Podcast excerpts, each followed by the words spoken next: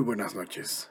Bienvenidos mis queridos sobrevivientes a un episodio más de Dark Universes Inc. Realmente espero que estas ondas, estos sonidos los encuentren bien.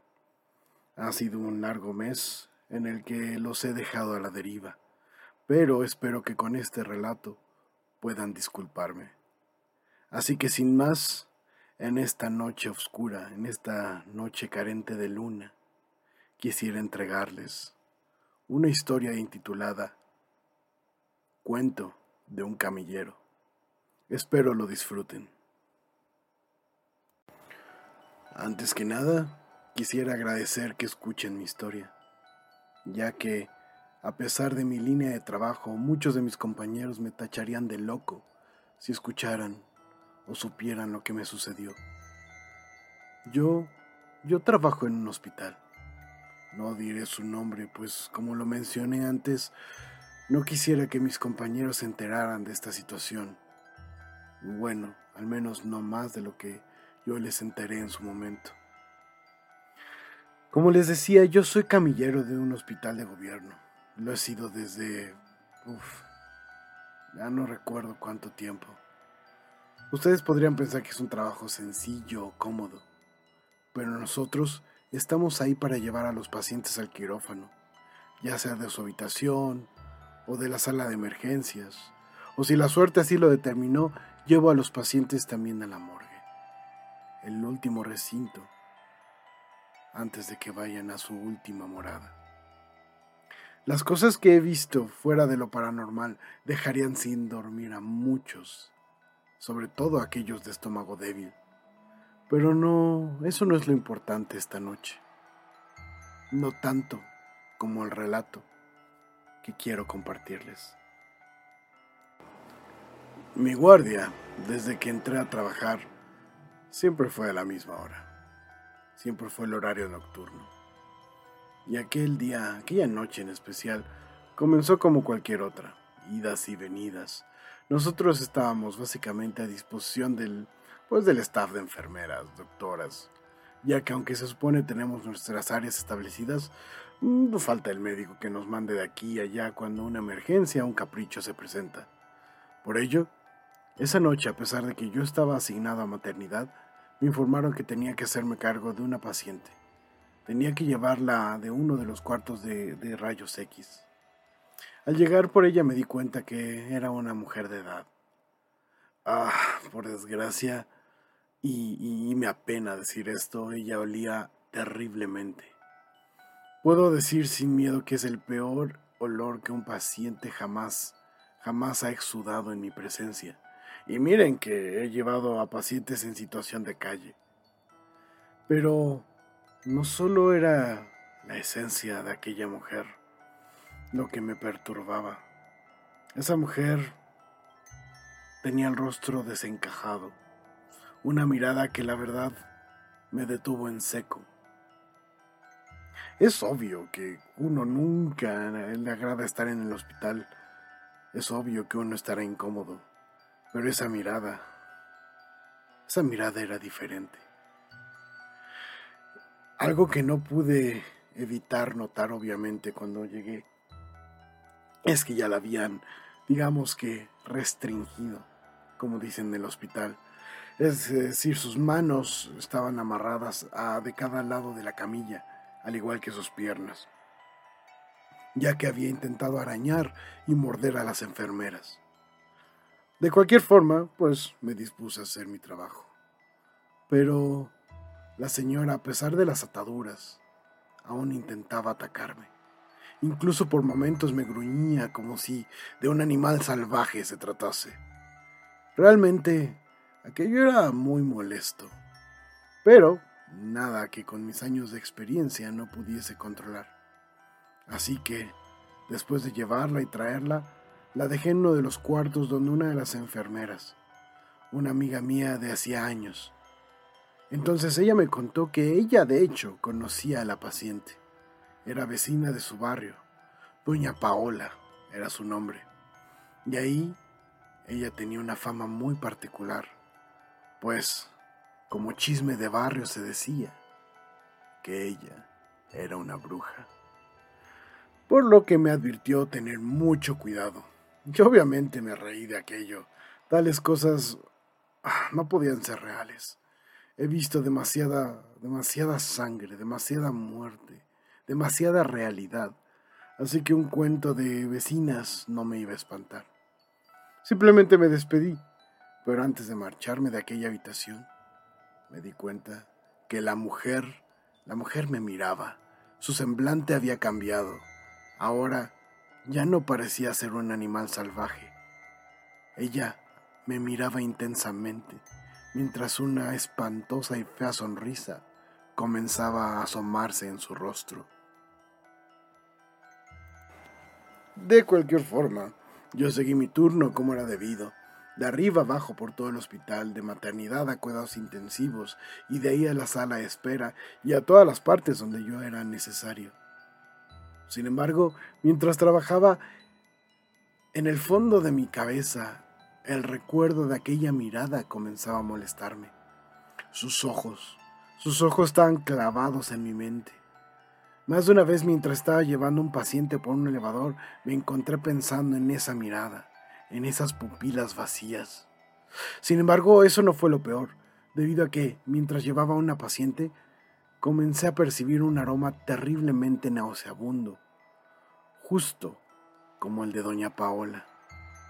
Justo esa peste, esa peste terrible.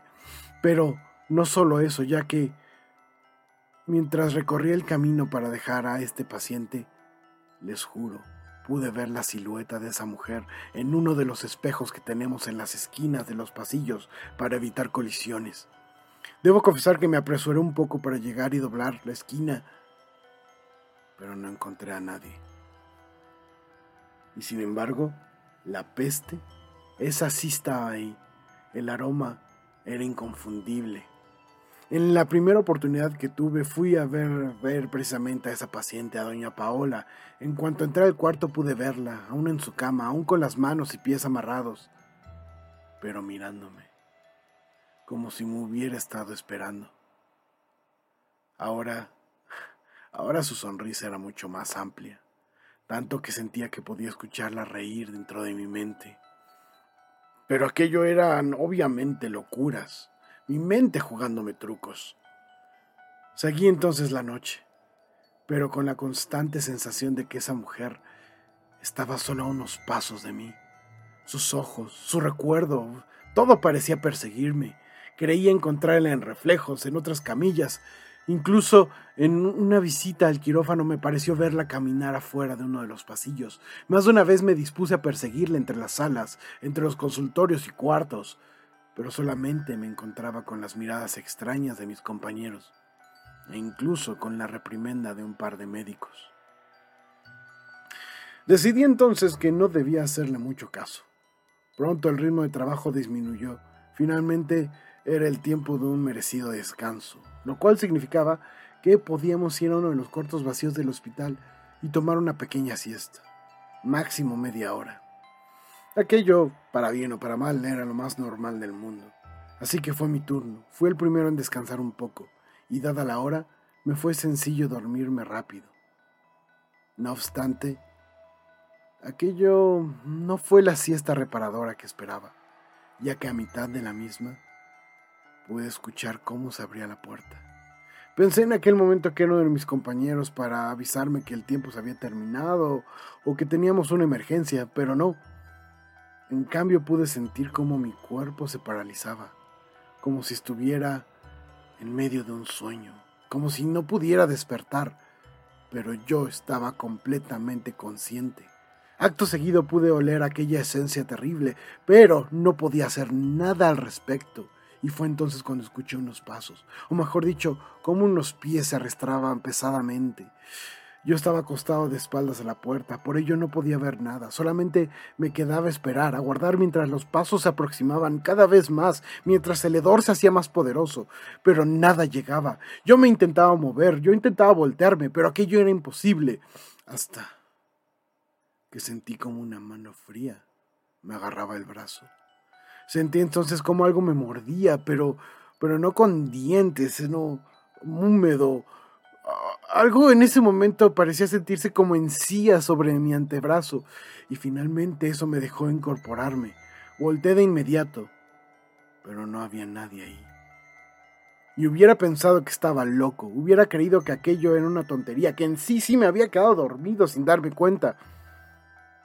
Pero mi brazo aún estaba frío y húmedo, y con algo que parecía ser saliva de un olor espantoso. Salí del cuarto de inmediato y me dirigí hacia la habitación donde estaba esa mujer. Al entrar me encontré con mi amiga de antes. Le pregunté por doña Paola.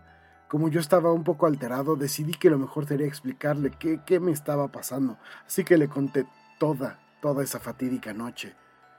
Y no obstante en su rostro noté, noté mucha preocupación y una sonrisa que intentó tranquilizarme. Eso francamente me molestó bastante. Yo entonces le pregunté por qué, por qué de aquella actitud, y entonces ella me explicó que aquello muchos lo tildarían de imposible, pues la paciente había estado en cama durante todo ese tiempo y finalmente había fallecido no hace más de un par de minutos. Ella incluso me dijo que estaba a punto de vocear a alguno de los camilleros para llevarla a los refrigeradores, es decir, a la morgue. Y pues bueno, ya que estaba yo ahí, no me quedó de otra que trasladar a la paciente, su cuerpo tendido sobre la camilla cubierta por completo, aún inundado de aquel hedor. El camino era largo, teníamos que tomar la ruta más prolongada, ya que los pasillos principales y directos estaban abarrotados como buen hospital público y a pesar de que había hecho aquel recorrido muchas veces, a pesar de que había visto cientos de cadáveres en mi vida, ese era un paciente al que definitivamente no quería llevar. Aunque para ser sinceros y aunque suene muy terrible, por una parte de mí quería asegurarse de que en verdad ese era el último viaje, el último paseo de doña Paola en el hospital. Ah, finalmente mis pasos me llevaron al elevador que nos conduciría al piso de la morgue. Ahí mientras estábamos solos, tuve una tentación terrible por levantar la sábana y asegurarme que la fuente de todas esas visiones extrañas había partido al otro mundo. Estiré lentamente la mano. Con cierto miedo debo, debo agregar, debido a que sentía yo cómo temblaba. Mi pulso no era el de siempre entonces comencé a jalar ligeramente la tela. Primero sus cabellos grises y desordenados quedaron descubiertos y pronto sus ojos amarillentos, mismos que estaban abiertos de par en par, mirando hacia la nada. En ese momento me atreví a sentir un poco de pena por la señora. Comencé a pensar que probablemente todo aquello había sido mi mente, mi mente aburrida, cansada, Hice una pequeña oración en su nombre e intenté cerrar sus ojos. Pero no pude hacerlo, ya que en ese momento ella, esos ojos, les juro que voltearon a mirarme. Podía verlos seguir mi movimiento. Estuve a punto de gritar, pero en ese momento las puertas del elevador se abrieron y me encontré con uno de mis compañeros. Disimulé lo mejor que pude y volteé de nuevo hacia la camilla donde pude ver que los ojos estaban ahora cerrados. Saludé con toda, toda, la calma falsa que pude y seguí empujando la camilla. Ya no faltaba mucho, pero cualquier segundo más junto a esa mujer era un segundo demasiado largo. Mientras más me acercaba a la morgue, más sentía que el cuerpo se movía ligeramente sobre la camilla. Traté de pensar que hay cuerpos, hay ocasiones en las que, que aquello ocurre. No tenía nada que preocuparme, pero en los últimos pasos antes de la morgue, ella se sentó. Se incorporó frente a mis ojos, tirando así la sábana que tenía sobre sí, revelando sus ojos enormes y amarillos, mirándome y sonriendo, siempre con esa terrible y espantosa sonrisa. En ese momento no pude evitar gritar, a lo que un médico que estaba dentro de la morgue respondió de inmediato, saliendo a mi encuentro. Después de cerciorarse que yo estaba bien y tomar los signos vitales de doña Paola, me explicó que era muy común que algunos cadáveres se sentaran, incluso otros parecían susurrar. Todo era parte del proceso de descomposición. Yo por supuesto ya sabía todo eso, pero agradecí la información, dejé a la paciente y terminé mi turno. Sé perfectamente que el buen doctor trataba de ser amable, pero me gustaría preguntarle muchas veces si también era común seguir viendo a esos pacientes en los pasillos del hospital, aún después de que sabemos que la morgue se los ha llevado.